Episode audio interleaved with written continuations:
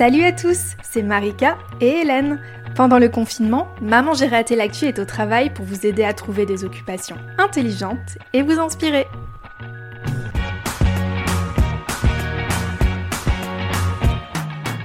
Bonjour à tous. Après la série Culottée conseillée par Marika il y a quelques jours, c'est une autre série animée mettant là aussi en avant des femmes au destin extraordinaire dont je vais vous parler. Et en voici le titre Les espionnes racontent. Alors c'est d'abord un livre de Chloé Eberhard qui est sorti en janvier 2017. Cette journaliste a enquêté pendant 5 ans pour retrouver la trace de femmes retraitées des principaux services de renseignement du monde. Par exemple, la CIA pour les États-Unis, le KGB pour la Russie, la DST pour la France, le Mossad pour Israël, etc.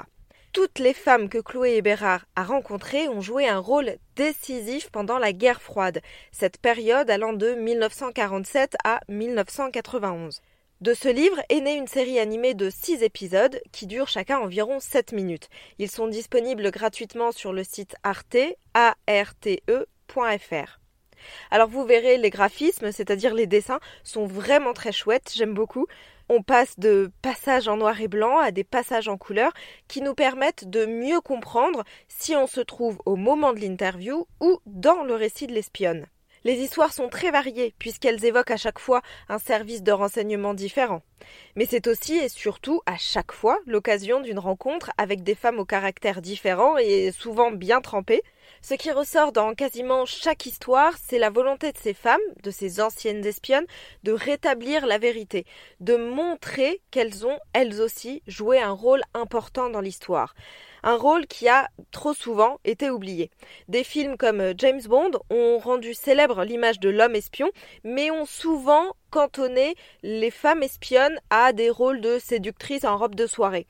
Et dans cette série, dans Les espionnes racontent, toutes ces images volent en éclats.